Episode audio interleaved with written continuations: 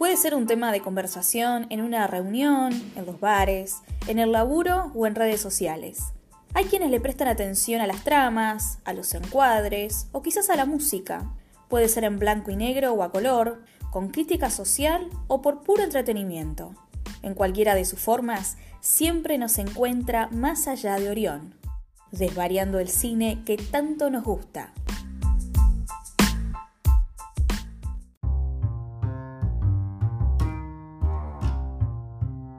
Hola, ¿cómo andan? Arrancamos un nuevo episodio de Más allá de Orión, el episodio 22 y último episodio de esta primera temporada en este 2020 que bueno, dimos inicio Más allá de Orión y obviamente que esperamos regresar para el 2021. Hoy vamos a estar hablando de una película de un clásico de los 90 y también un clásico del cine feminista podríamos decir, que es Thelma y Louise, película del año 1991 de Ridley Scott. Sobre eso vamos a estar hablando en un ratito nada más. En las recomendaciones nos vamos a estar centrando en tres películas de cine coreano. El cine coreano que ha crecido muchísimo en los últimos años eh, a nivel internacional y que de alguna manera eh, quizás su principal hito ha sido eh, la gran victoria de los Oscars de Parasite que de alguna manera los ha puesto en escena de forma definitiva, pero ya desde hace unos años la industria del cine de Corea ha crecido y ha llegado cada vez a mayor cantidad de público a nivel mundial. Así que vamos a estar hablando de tres películas eh, indispensables para de alguna manera adentrarse a lo que es el cine coreano si quizás no viste nada hasta el momento. Sobre eso también vamos a estar hablando hoy. Acordate de seguirnos en redes sociales, en Instagram o en Facebook. Nos podés encontrar como Más Allá de Orión y también a través de Spotify y el resto de las plataformas podés escuchar todos los episodios de esta primera temporada. Arrancamos el episodio 22 de Más Allá de Orión.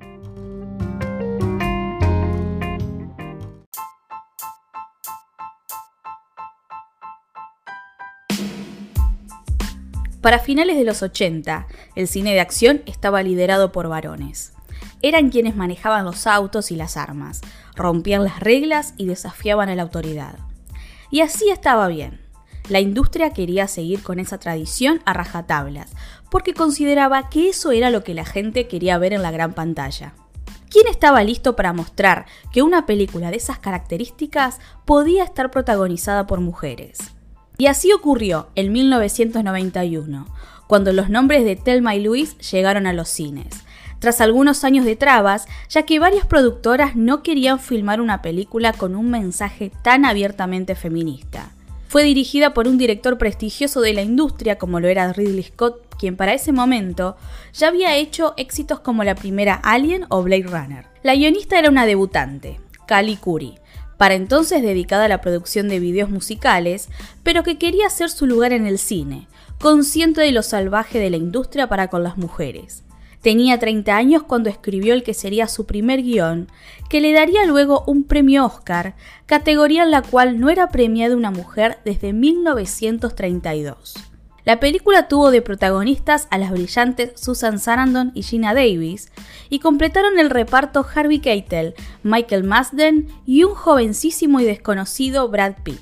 La historia estaba centrada en las dos amigas que le dan nombre a la película, y puso sobre la mesa el debate más incómodo, la defensa propia de las mujeres frente al abuso y la violencia. Ellas planearon una escapada juntas de fin de semana. Telma, una mujer ama de casa, casada desde muy joven con un marido violento, a quien le teme decir que se quiere ir dos días a pasear con su mejor amiga. Luis, por su lado, una mujer soltera, moza en un bar, que tiene su vida tranquila y organizada sin estar atada a nadie. Para la joven ama de casa, cansada del desprecio de su esposo, hace la primera de las que luego serán muchas transgresiones, irse sin avisarle. Luis la pasa a buscar por su casa, se sacan quizás la selfie más mítica de la historia del cine, y en un Ford Thunderbird descapotable emprenden el viaje que aún no saben que les cambiarán la vida para siempre. Antes de seguir con el recorrido, hacen una parada en un bar para cenar. El plan de Luis es quedarse el menor tiempo posible. Pero Thelma, acostumbrada a la forzada vida doméstica, queda fascinada con el encanto de la noche, la música, el baile, los tragos y el cowboy sinvergüenza que quiere seducirla. Ella quiere divertirse y entra en su juego. baila histeriquea, mientras los tragos son cada vez más y comienzan a darle una mala pasada. Se siente mal, no encuentra a su amiga y su pretendiente, aprovechando el mal equilibrio de Telma, la saca fuera del bar. El macho despreciable no acepta un no como respuesta e intenta violar a Telma. Luis aparece con un arma en la mano apuntándole a su cabeza y exigiéndole que la deje ir. Luego de eso viene el tiro del final que desploma al tipo muerto al suelo. Las amigas asustadas se suben al auto y solo escapan. Saben que ir a la policía no es una opción. Nadie les creería a un par de mujeres que fueron a un bar y que solamente intentaron defenderse de una violación. A partir de allí lo que era una escapada de fin de semana se convierte en un momento bisagra sobre cómo continuar sus vidas. Luis solo quiere irse a México para nunca más volver. Telma acepta la propuesta. Ir a la cárcel no será nunca una opción. Y el dúo emprenderán el escape sabiendo que en cualquier momento la policía estará pisando sus talones, mientras ellas crecen y reafirman constantemente su alianza, algo poco común en el cine hasta ese entonces. Su escape no solo será de un crimen al cual se vieron empujadas a cometer para defenderse, sino también de parejas violentas, abusos pasados y de la justicia patriarcal que nunca creen las víctimas. El viaje será de cambios para ambas, que primero conocemos como dos mujeres totalmente opuestas. Telma, inocente e ingenua, que despierta de la prisión que era su vida matrimonial y encuentra la liberación que necesitaba. Por su lado, Luis, más fuerte e independiente, pero que también logra abrir su lado más sensible hasta poder contarle a su amiga sobre una violación que sufrió tiempo atrás.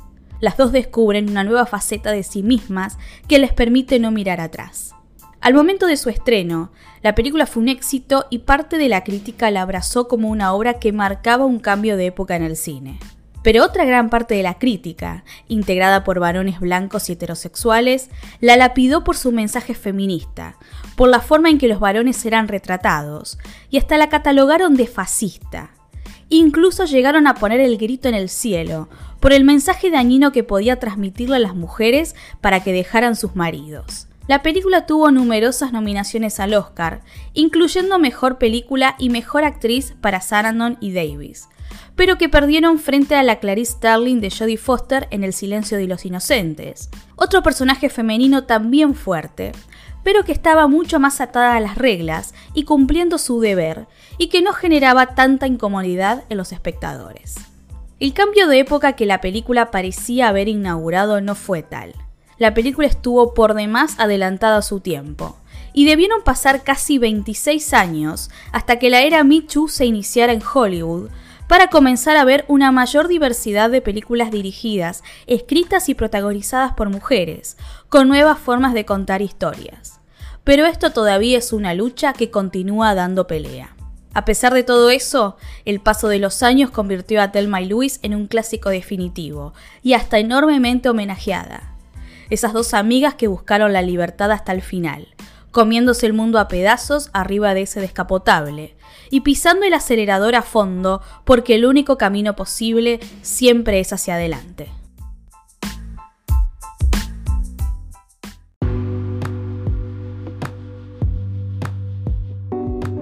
Llegó el momento de las recomendaciones. Em, en este 2020 ha sido un año en donde realmente el cine coreano se ha puesto en escena a partir específicamente de lo que fueron las última, la última entrega de los premios Oscar, en donde Parasite, que fue por lejos la mejor película del 2019 y quizás una de las mejores películas de la década pasada, eh, bueno, ganó varios premios Oscar, incluyendo el de mejor película y por primera vez en la historia, una película de habla no inglesa logra ganar el premio máximo de la academia. Entonces es como que el cine coreano de golpe se ha puesto en escena y ha llegado a mucho más público.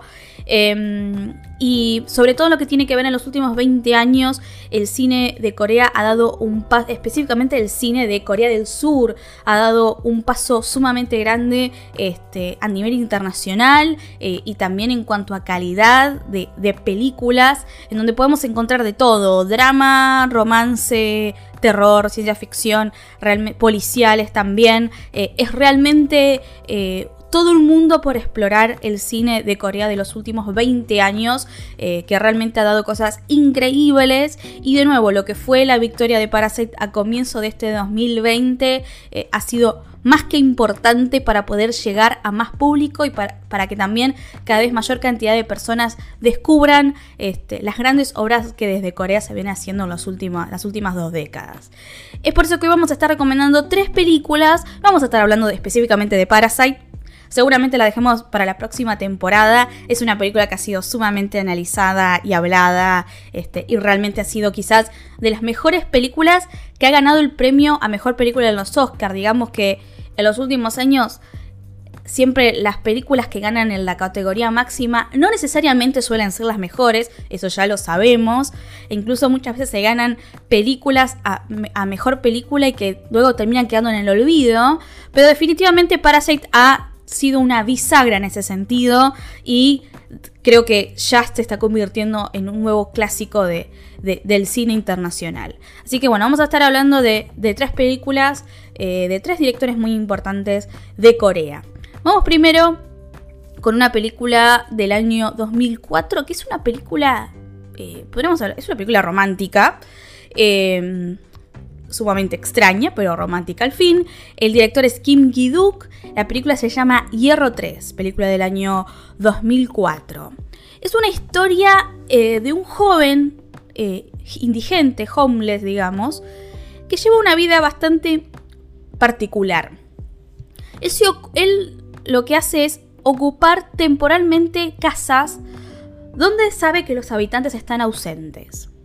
Él no roba ni ocasiona ningún daño en esas casas eh, que ocupa durante un tiempo determinado, sino que es simplemente se queda en la casa para estar ahí, para dormir en esas camas, este, para comer algo de la comida que hayan dejado y termina de alguna manera retribuyendo la molestia, entre comillas, de, de haberse quedado allí, haciendo algún arreglo doméstico, si encontraba algún problema doméstico, algún arreglo que esa casa necesitaba, bueno, de alguna manera para retribuir a los anfitriones accidentales, él hacía esos arreglos, ¿no? Entonces, este joven un día llega a una casa que él creía que estaba deshabitada y en realidad no, no estaba deshabitada. Había, conoce allí una chica, este, que una chica muy solitaria, eh, casada, bueno, su marido en ese momento no estaba, ella está en un matrimonio sumamente opresivo, pero lo deja a este joven quedarse allí y de alguna manera, este, el amor nace entre estos dos personajes. Una película en donde los protagonistas no hablan en toda la película. Estos dos, e, el joven este, indigente ocupador de casas y esta chica que conoce mientras ocupa una de esas casas, no hablan en toda la película. Es algo muy interesante. Hablan todo el resto personajes secundarios, pero no ellos específicamente, eh, porque de alguna manera no lo necesitan y vamos entendiendo lo que sienten y todo lo que, lo que van pasando este, en este romance que nace entre estas dos personas que se conocen en las de las formas más, este, más increíbles, ¿no? Hierro 3, esta película de Kim Ki-duk. Kim Ki-duk que realmente es un director para prestarle mucha atención porque ha tenido muchas películas por demás interesantes. No se pierdan Hierro 3, si no lo conocen este director, es una muy buena película también para entrar en la obra de este director. Seguimos entonces la segunda recomendación de el ahora ya sumamente conocido Bon Joon-ho, del director de Parasite, pero nos vamos unos años atrás, en el año 2006 hizo la película de Host, El huésped, eh, una película, digamos, media apocalíptica, media de ciencia ficción y terror.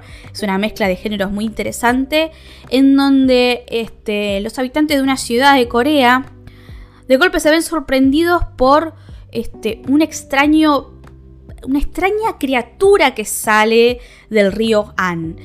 Entonces es, esta monstruosa criatura que, está, que despierta obviamente el pánico de todos sus habitantes y en el medio de este horror en donde todos están intentando escapar frente al horror que se les está presentando, esta criatura rapta a la hija del dueño de un kiosco que estaba, que tenía digamos su, su, su carrito en a orilla del río, ¿no? Él rapta a la hija del dueño, entonces a partir de, de los constantes fracasos del ejército para poder enfrentarse a esta criatura y poder encontrar a varias de las personas que están desaparecidas, este hombre junto a su familia van a intentar recuperar, encontrar a, esta niña, ¿no? Eh, una película sumamente increíble. También Bon Joon-ho, si lo conocieron viendo Parasite, vayan para atrás y vean las películas que, que ha realizado años anteriores. Seguramente también vamos a volver a en otras películas de Bon Joon-ho porque realmente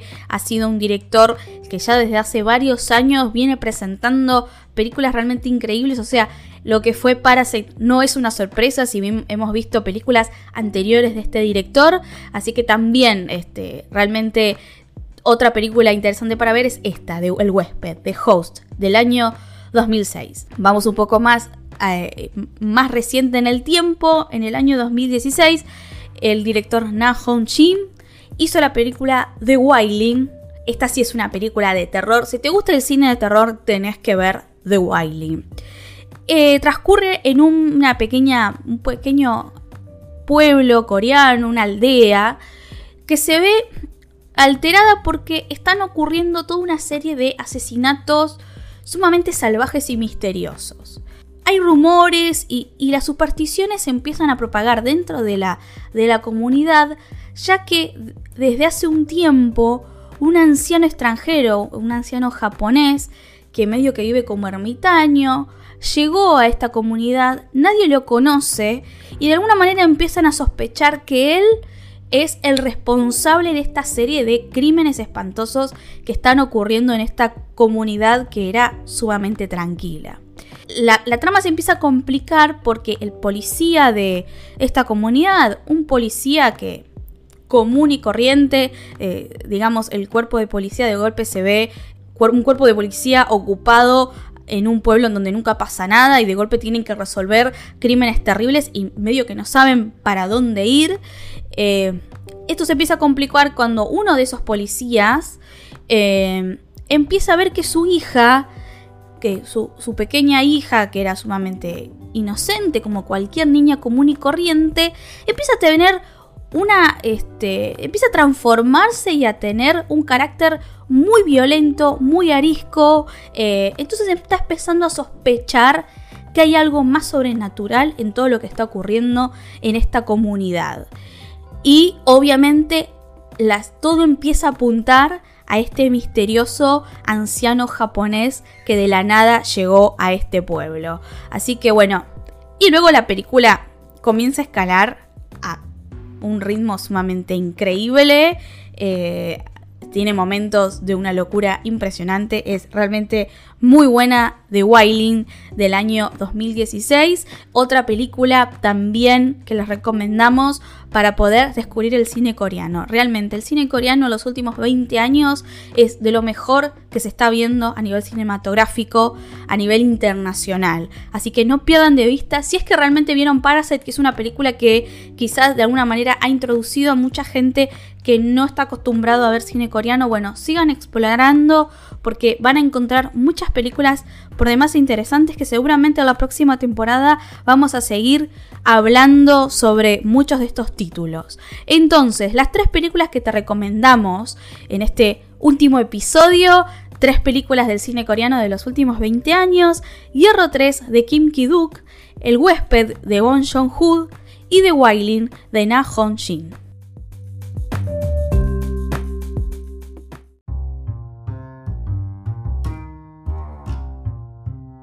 Y llegamos al final de, esta, de este episodio y de esta temporada, de esta primera temporada de Más Allá de Orión que comenzamos a finales del mes de junio.